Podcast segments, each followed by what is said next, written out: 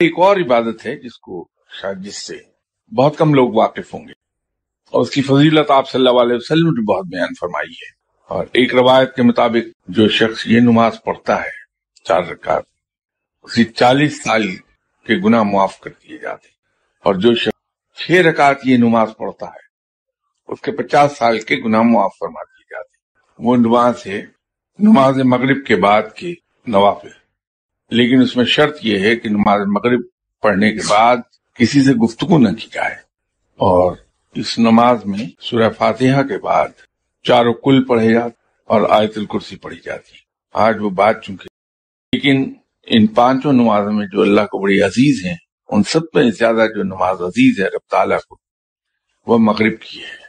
لیکن مغرب کی نماز کے بارے میں انسان کو زیادہ پرٹیکولر رہنا چاہیے کہ اللہ کو یہ عزیز بہت ہے۔